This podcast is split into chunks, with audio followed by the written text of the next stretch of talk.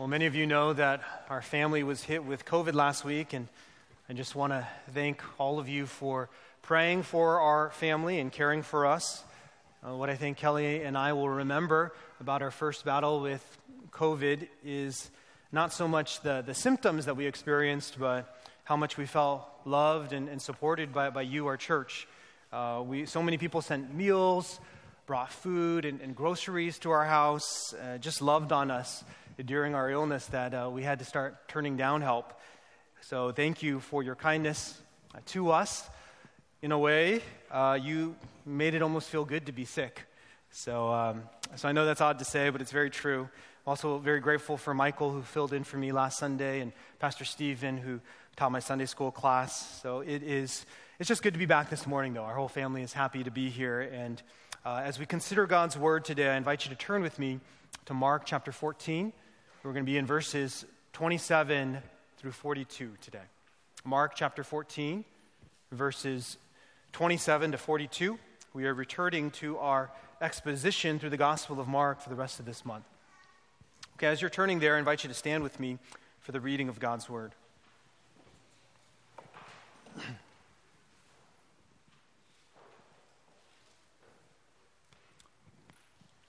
Mark chapter 14 beginning in verse 27. And Jesus said to them, You will all fall away, for it is written, I will strike the shepherd, and the sheep will be scattered. But after I am raised up, I will go before you to Galilee. Peter said to him, Even though they all fall away, I will not. And Jesus said to him, Truly I tell you, this very night, before the rooster crows twice, you will deny me three times. But he said emphatically, If I must die with you, I will not deny you. And they all said the same. Verse 32. And they went to a place called Gethsemane.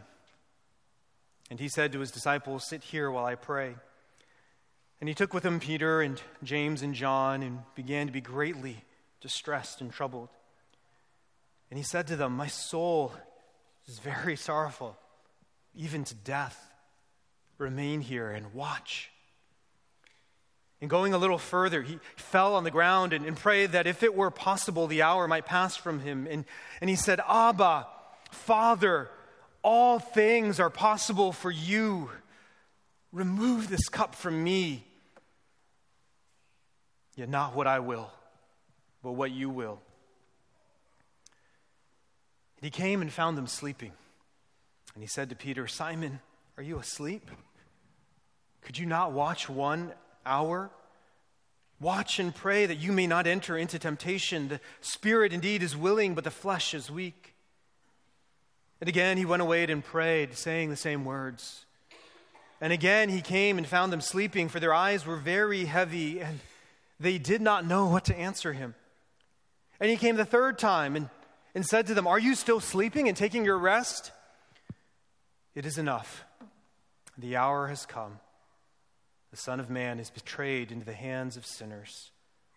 Rise, let us be going. See, my betrayer is at hand. This is the Word of God. May He impress its eternal truths upon our hearts this morning. Please be seated.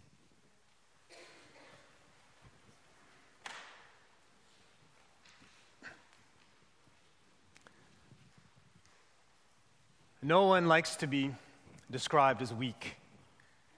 From a young age, we are taught by society to flex our muscles. Most of you probably have a, picture of yourself as a young boy or girl trying to, to show off your strength. Or maybe if you were like me, fairly skinny Asian kid, uh, you might have a few pictures of yourself in your teens in a t shirt with your friends, with your, with your arms crossed, you know, the little trick, hands behind the biceps, kind of pushing them out a little bit to make them look a little bit bigger than they are. You know, we, we all want to seem stronger than we are. Even celebrities who might exude strength or attractiveness do this. Some have admitted to doing push ups, you know, right until the final moment before they, they shoot a scene in order to get that swole, muscular look on film.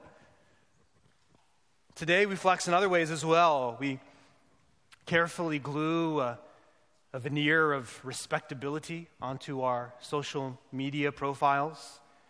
We often want to just seem like we have it together, we, we portray strength. But the reality is usually far from that.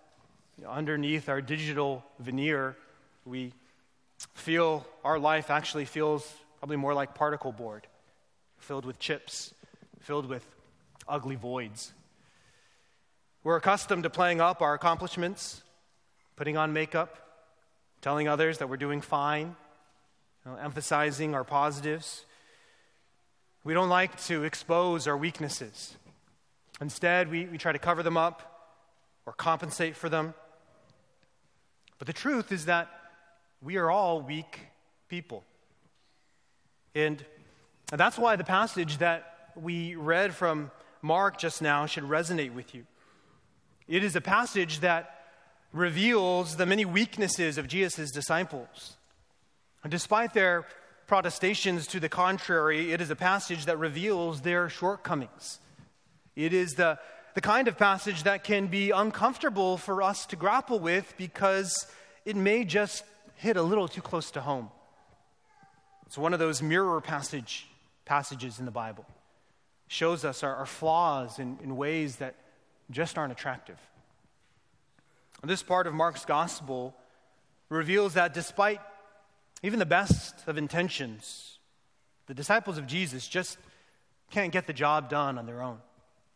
We're, we're not strong enough. We, we may flex, we may posture, we may try to cover up or compensate for our shortcomings, but sometimes we just come up short.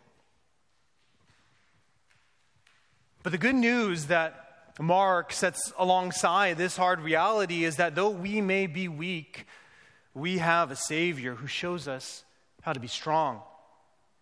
As disciples, we have our shortcomings, but Fortunately, we have a Savior who is always up to the, to the task. And so this morning, I want you to really consider your weakness, but I also want you to look to the Savior's strength.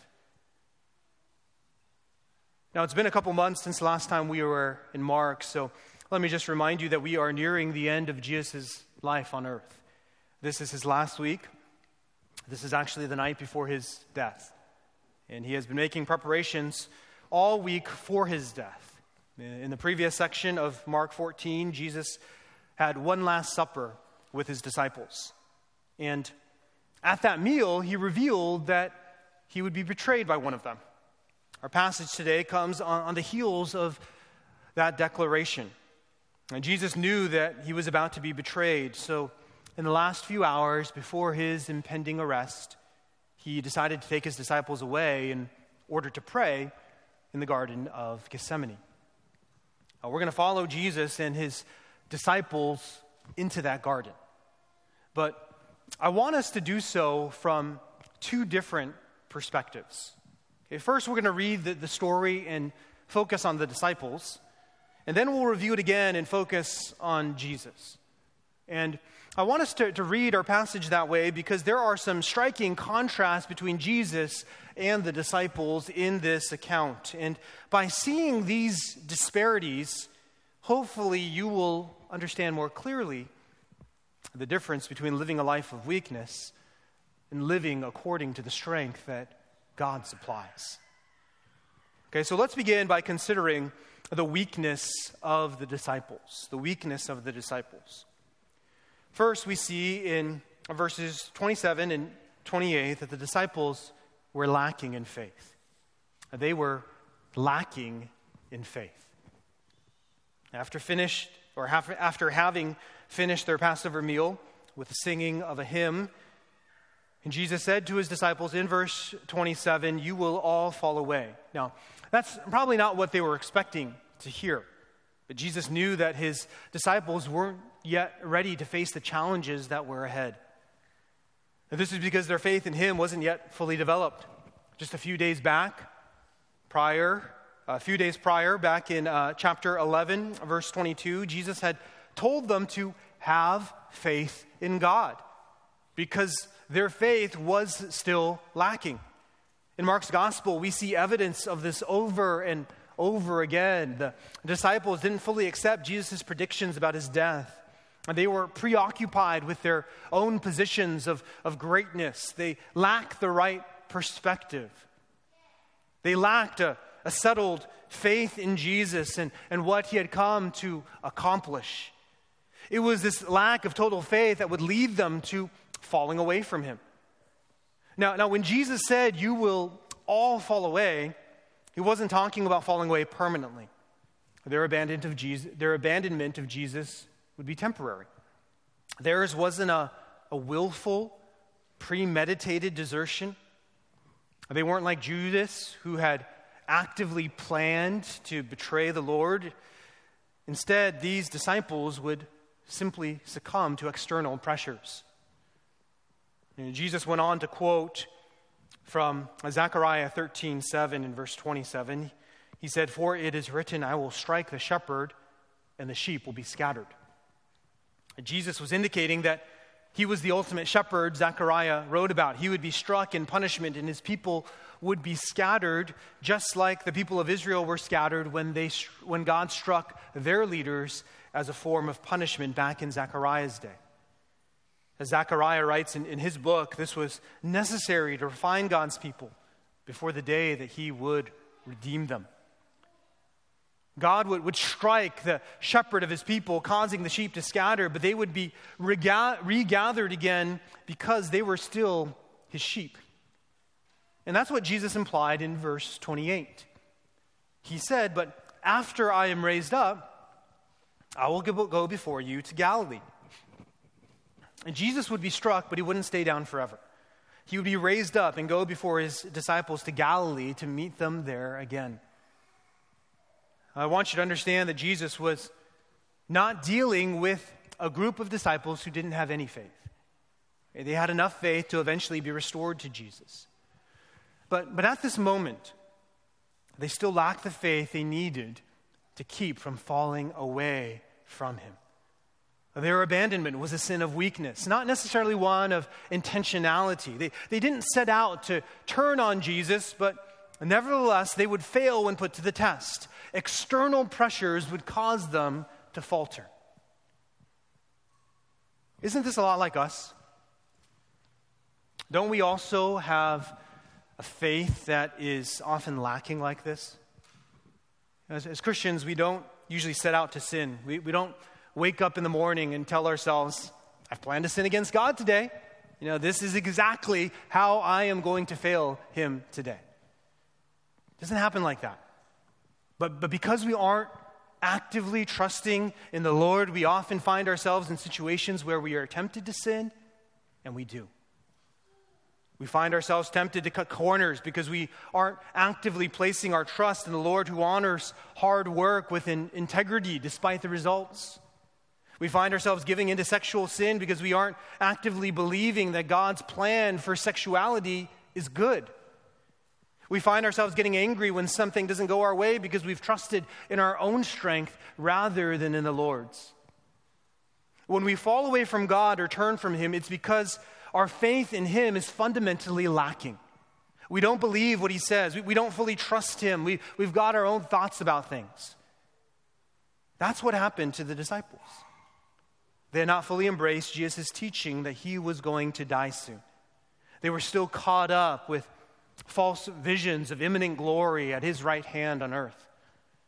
And they were eventually scattered because they lacked faith.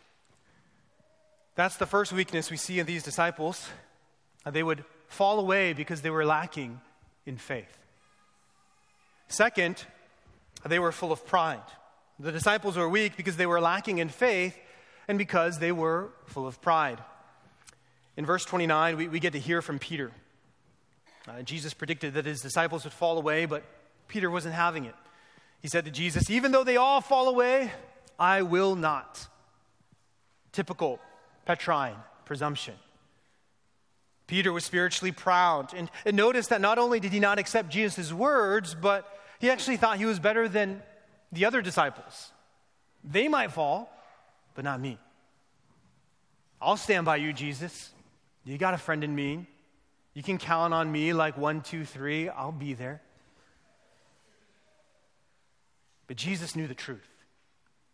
And He, he said to Peter, Truly, I tell you, this very night, before the rooster crows twice, you will deny me three times. But, but Peter was, still wasn't convinced. Mark writes that he said, emphatically, If I must die with you, I will not deny you. Peter was trying to relay to Jesus how, how devoted he was to him. His statement was no doubt genuine. It was no doubt heartfelt. He was, he was even willing to, to die with Jesus, but pride can manifest itself even in very spiritual claims.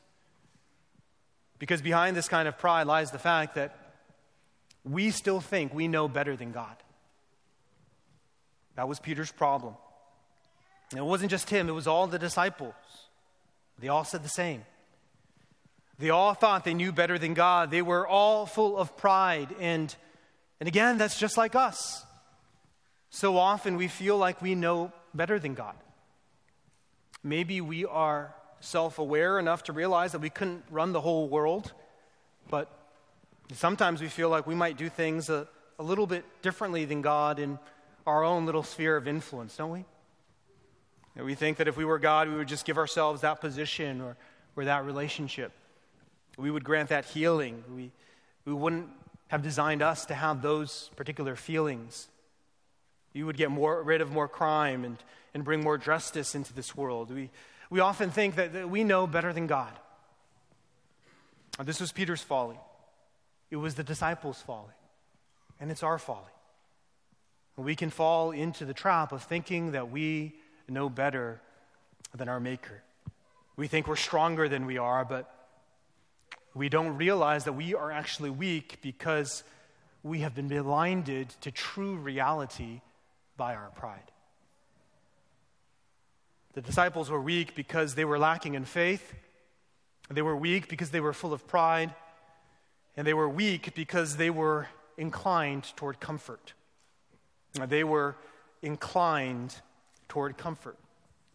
And we see this in, in verses 32 to the end of this passage in verse 42.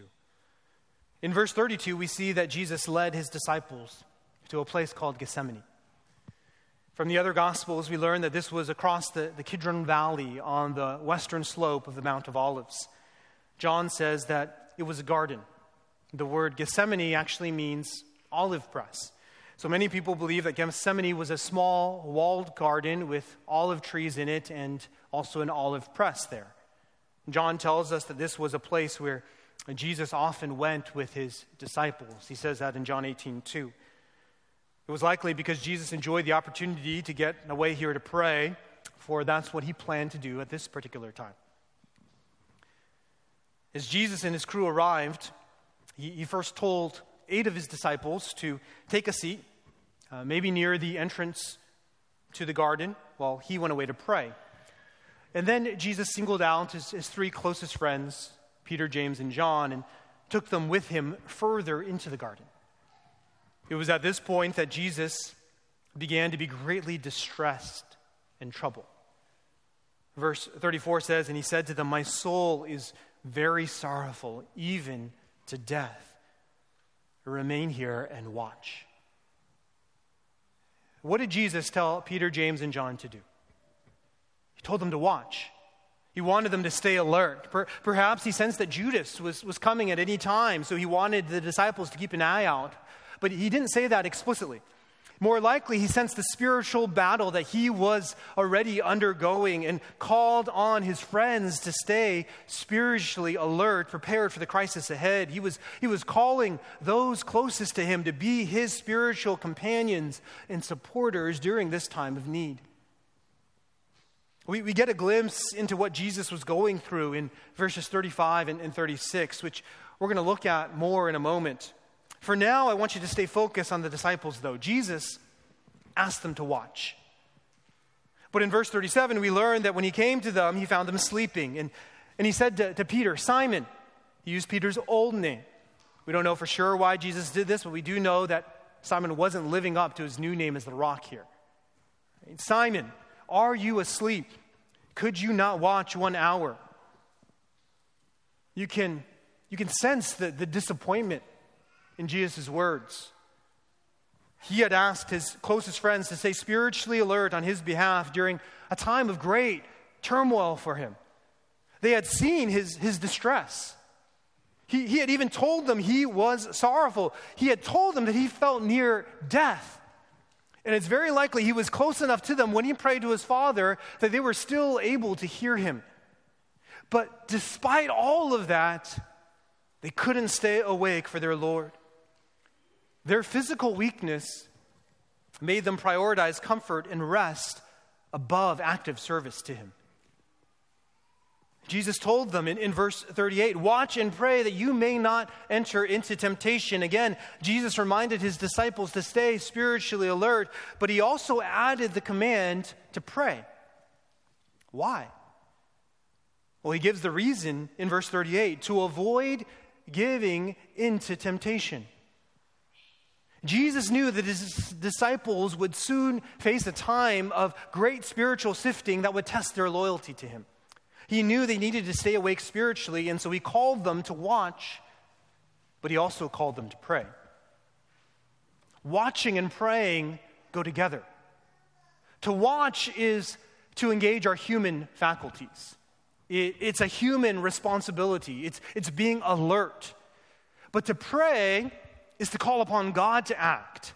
It's a form of divine dependence.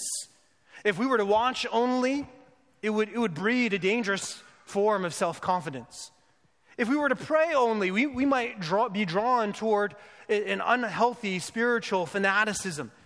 Instead, Jesus told his disciples to do both to watch and pray, to actively engage our human faculties but in a spirit of dependence upon the Lord, given the spiritual battle that we are all in. The reason he gave was at the end of, of verse 38 the spirit is indeed willing, but the flesh is weak. In other words, our, our human will may resist, may want to resist temptation, but sometimes our will just isn't enough. Our human bodies sometimes just are too weak and frail to carry out the desires of our minds. So, with this exhortation, Jesus again went away and prayed, saying the same words. And again, he came and found them sleeping, for their eyes were very heavy. Now, don't get me wrong, these guys were legitimately tired, but that wasn't a sufficient excuse. And they knew it. Mark writes that they did not know what to answer him. They, they had no good reason to offer for their lack of watchfulness and prayer. They had been caught prioritizing comfort over the commands of their Lord. And what's even worse is that this happened one more time. In verse 41, it says, And when he came to them the third time and said to them, Are you still sleeping and taking your rest? It is enough. The hour has come. The Son of Man is betrayed into the hands of sinners. Rise, let us be going. See, my betrayer is at hand.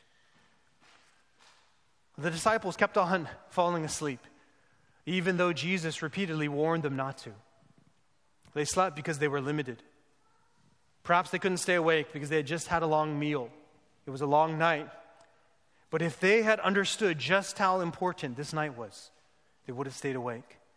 If they had really heard what Jesus had been trying to tell them, if they, they had just taken seriously Jesus' commands to him, to them, they might have stayed alert. But they let their tiredness trump their desire to obey Jesus' commands. They had all said they wouldn't fall away, but that was just talk. They weren't as strong as they thought. Well, this isn't to say that sleep isn't important. We're limited creatures. Our need for sleep is a sign of our dependence upon God. To not sleep enough is often a sign of pride, thinking you can and, and should do more than God has allowed you to do. The only one who doesn't need sleep is God, and, and God does not require of you more than He gives you the capacity to do. So, sleep is something that He has given to us and ordained for our good. That's not the issue here, though. In this particular moment in time, with the weight of the sins of the world hanging in the balance, Mark indicates to us that the disciples could have stayed awake, but they were simply too weak in their flesh to do so. They were more concerned about their comfort than obeying the Lord's commands. And this is the danger of living a life of comfort. When we live for comfort, We unconsciously train ourselves to give in to our physical desires at the expense of our spiritual needs. We allow our spiritual muscles to atrophy. That's why it's so important to watch and pray as a believer, to be in a constant state of spiritual readiness and dependence, aware of the spiritual situation, the spiritual battle that is around us. So, in this passage, we are confronted with the weakness of Jesus' disciples. They were lacking in faith, they were full of pride, and they were inclined toward comfort. Now, their weakness led to disobedience, and it made them ineffective in living faithfully for their Lord. Now, that's what I wanted you to notice in our, in our first pass through the story.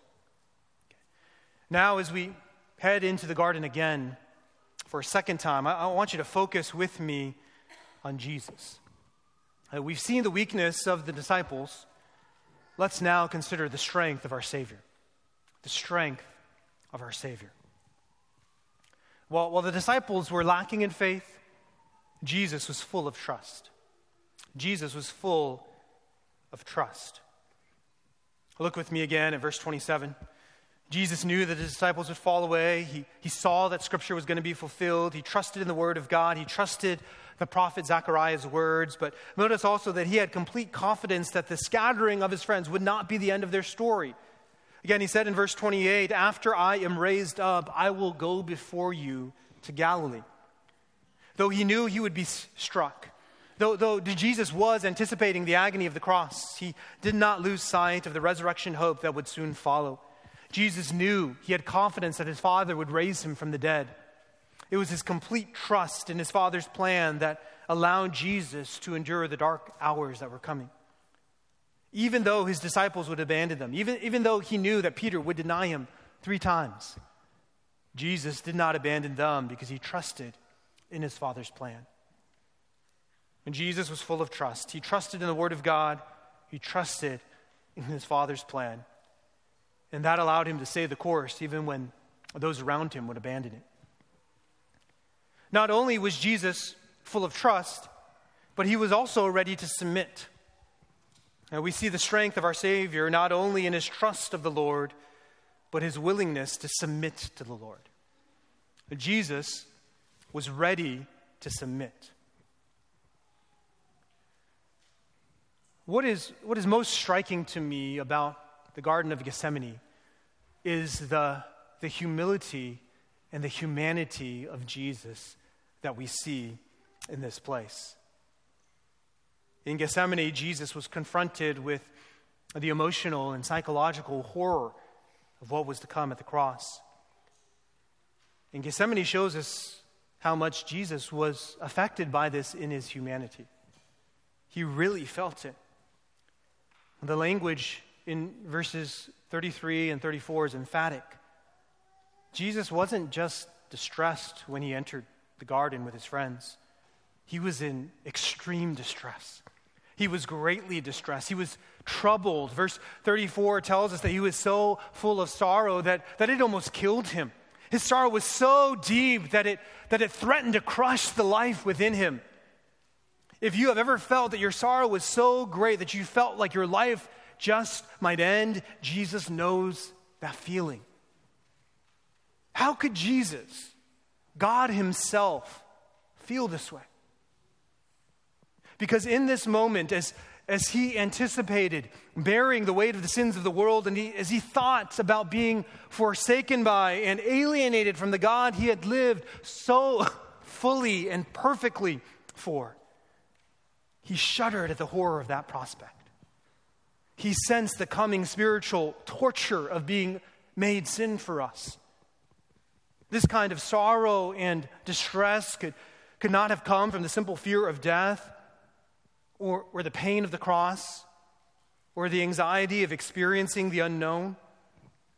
What Jesus was distraught over was the idea that he would be separated from his father.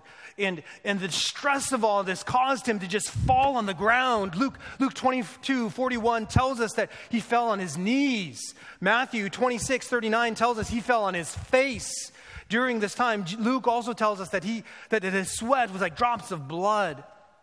And he prayed in, in verse 35 that if it were possible, the hour might pass from him. He prayed that this hour, this divinely appointed time of his impending death would pass. Notice what he said in verse 36. He said, Abba, Father. It's a term of intimacy, closeness. It shows us how tight the relationship was between father and son. He said, Abba, all things are possible for you. Again, he was fully confident in his father. He trusted in his sovereign power and ability, so he asked him to remove this cup from me. That cup is the cup of God's wrath. Throughout Scripture, we find the image of a cup associated with God's judgment. It is a foaming cup full of God's anger over sin. It is a, a staggering cup that will come upon all the wicked of the earth. Jesus knew that cup was about to be poured out on him, and he didn't want to go through with it. Now, you might wonder didn't Jesus know that this was God's plan from the beginning? Didn't he agree to it? Did, did he really think there was another way? What you have to understand is that in this moment in Gethsemane, what we are given is a glimpse of Jesus' humanity. Throughout the Gospels, we see both his divinity and his humanity at different junctures. And Jesus is the one who sleeps on a boat in a storm. But he's also the one who, who calms the storm with a word. He is man, but, but he is also God. And the fact that these two natures, without confusion or, or change or division or separation, exist in his one person is still mysterious to us. But both exist in Jesus. Sometimes Jesus' divine nature comes through more clearly in the gospel narratives. Other times, we see his human nature. This is one of those times where we see the human side of Jesus. This is where we see the will of his human nature come into conflict with the will of his divine nature. His, his divine nature wasn't pleading with God to change his mind.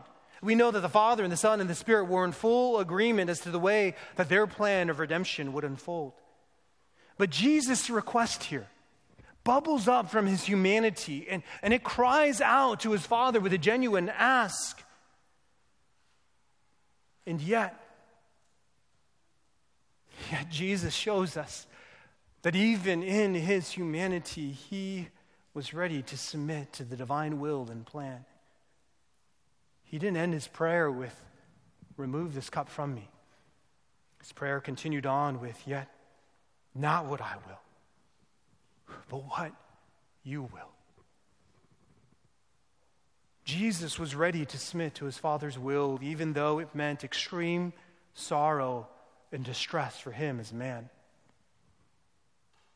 I want you to turn with me to Hebrews chapter 5 right now. Everyone turn there, Hebrews chapter 5. And the author of Hebrews writes about this very moment in Gethsemane in Hebrews chapter 5, verses 7 through 9. Hebrews chapter 5 verses 7 through 9. He writes In the days of his flesh, Jesus offered up prayers and supplications with loud cries and tears to him who was able to save him from death. And he was heard because of his reverence. Although he was a son, he learned obedience through what he suffered. And being made perfect, he became the source of eternal salvation to all who obey him. And there's a lot of truth packed in those few verses. Did you get that? I don't know if you got that. The author of Hebrews says that although Jesus was a son, he was the Son of God, he still needed to learn obedience through his sufferings as a man. This prayer, these conversations with his father in the Garden of Gethsemane, were the climax of Jesus learning obedience as a man. And in so doing, by passing this test, Jesus, the author of Hebrews says, was made perfect, and he thus became the source of salvation because he then was able to ultimately obey at the cross. We often say that Jesus lived a perfect life, that he died as our substitute. This is the culmination of Jesus living that perfect life of obedience as a man. Was he tempted to abandon the cross? Yes. Did he feel the weight of, of bearing the sins of the world acutely? Yes. Did he ever feel close to dying because of the sorrow he experienced in this world? Yes. Can Jesus sympathize with you in your weaknesses? Yes.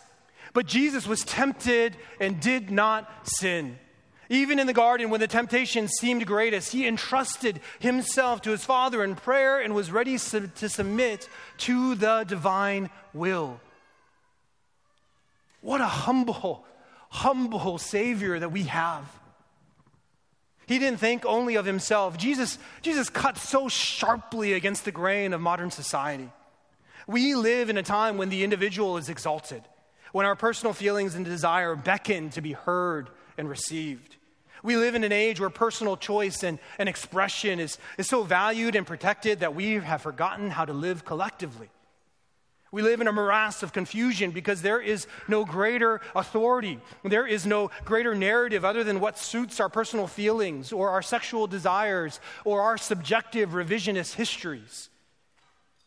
But Jesus shows us that strength and salvation do not come through the exaltation of individual wishes or thoughts, but rather it comes to the submission of the will of someone greater, the will of God Himself. The one who has always had the collective interest of humanity at the center of his divine mind and heart. And when he was tempted most, Jesus did not give in to his human and finite longings. Instead, he turned in prayer so that he might be strengthened, not to do his will, but to do God's will. Prayer is a means for us to accept God's will, not alter it. Prayer is a means for us to, to receive God's will, not, not revise it. And when we approach our lives and our, in our prayer lives this way, with a ready submission to the will, to do the will of our Lord, we, we move from weakness and sorrow and distress to strength and contentment and security. Notice that this was a prayer that Jesus needed to pray multiple times. Verse 39 tells us that, again, he went away and prayed, saying the same words. And it's apply, implied that he did this a third time in verse 31. Jesus prayed again and again in the garden because he knew the difficulty of what was ahead for him. But his ultimate submission to the will of God gave him the strength that he needed to accomplish his task. It was Adam's rebellion in the garden that brought death into the world, but it was Jesus's, the second Adam's submission in the garden that would bring life. Rebellion against God is a certain path toward death, but submission to his will, not ours, is the way to life. Lastly and briefly, I want you to notice that after Jesus prayed, he was no longer sorrowful. He was resolved. He was resolved to suffer for us in accordance with God's will for him. Not only was he full of trust and ready to submit, but he was also resolved to suffer. And Jesus never pursued a life of comfort. He never put his physical desires above his spiritual needs. So we find in verse 41 that after he came to his disciples a third time and found them sleeping, he said, It is enough. The hour has come. The Son of Man is betrayed into the hands of sinners. Rise, let us be going. See, my betrayer is at hand. Judas had arrived. Jesus had been betrayed. His arrest was imminent. His disciples would soon flee from him. The cross was around the corner. Nothing was getting easier. But Jesus was ready for it. His prayer in the garden had strengthened him for what was coming. He was resolved to suffer.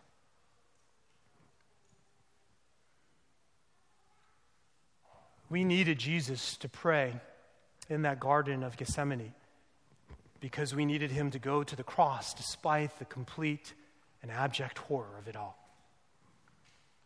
In this passage, Jesus shows us not only that he is the strong Savior we need for our sins, but he also exemplifies how we are to overcome weakness in, in our own lives. Every one of us is weak. We, we don't always have the faith we need. We are constantly struggling with pride.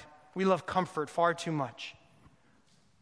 But we've been reminded today that we are to pray in the midst of our weakness, trusting and submitting to our Lord, willing to walk the hard paths of life if necessary. Peter, who was there with Jesus in the garden, came to understand this for himself. He, he wrote this to believers in 1 Peter 2 21. For to this you have been called, Christian, because Christ also suffered for you, leaving you an example so that you might follow in his steps. We are to follow in the steps of Jesus. We can and should embrace our weakness, not trying to cover it up, not trying to downplay it or ignore it, but we should compensate for it in the best way by taking our weaknesses to the Lord in prayer. Pray for God's help when you feel tempted to give in to your fleshly desires. Pray, pray for God's help when you sense you're valuing your comfort too much. Pray when you're struggling to do something hard that you know is right. Whenever you might be weak in your faith, wherever you might be weak in your faith, realize that Satan, who's described as the strong man in Scripture, he wants to keep you that way. But you have one who is much stronger. Be strengthened through your own weakness by turning to your strong Savior in prayer, just as he did in his time of temptation. Let's pray.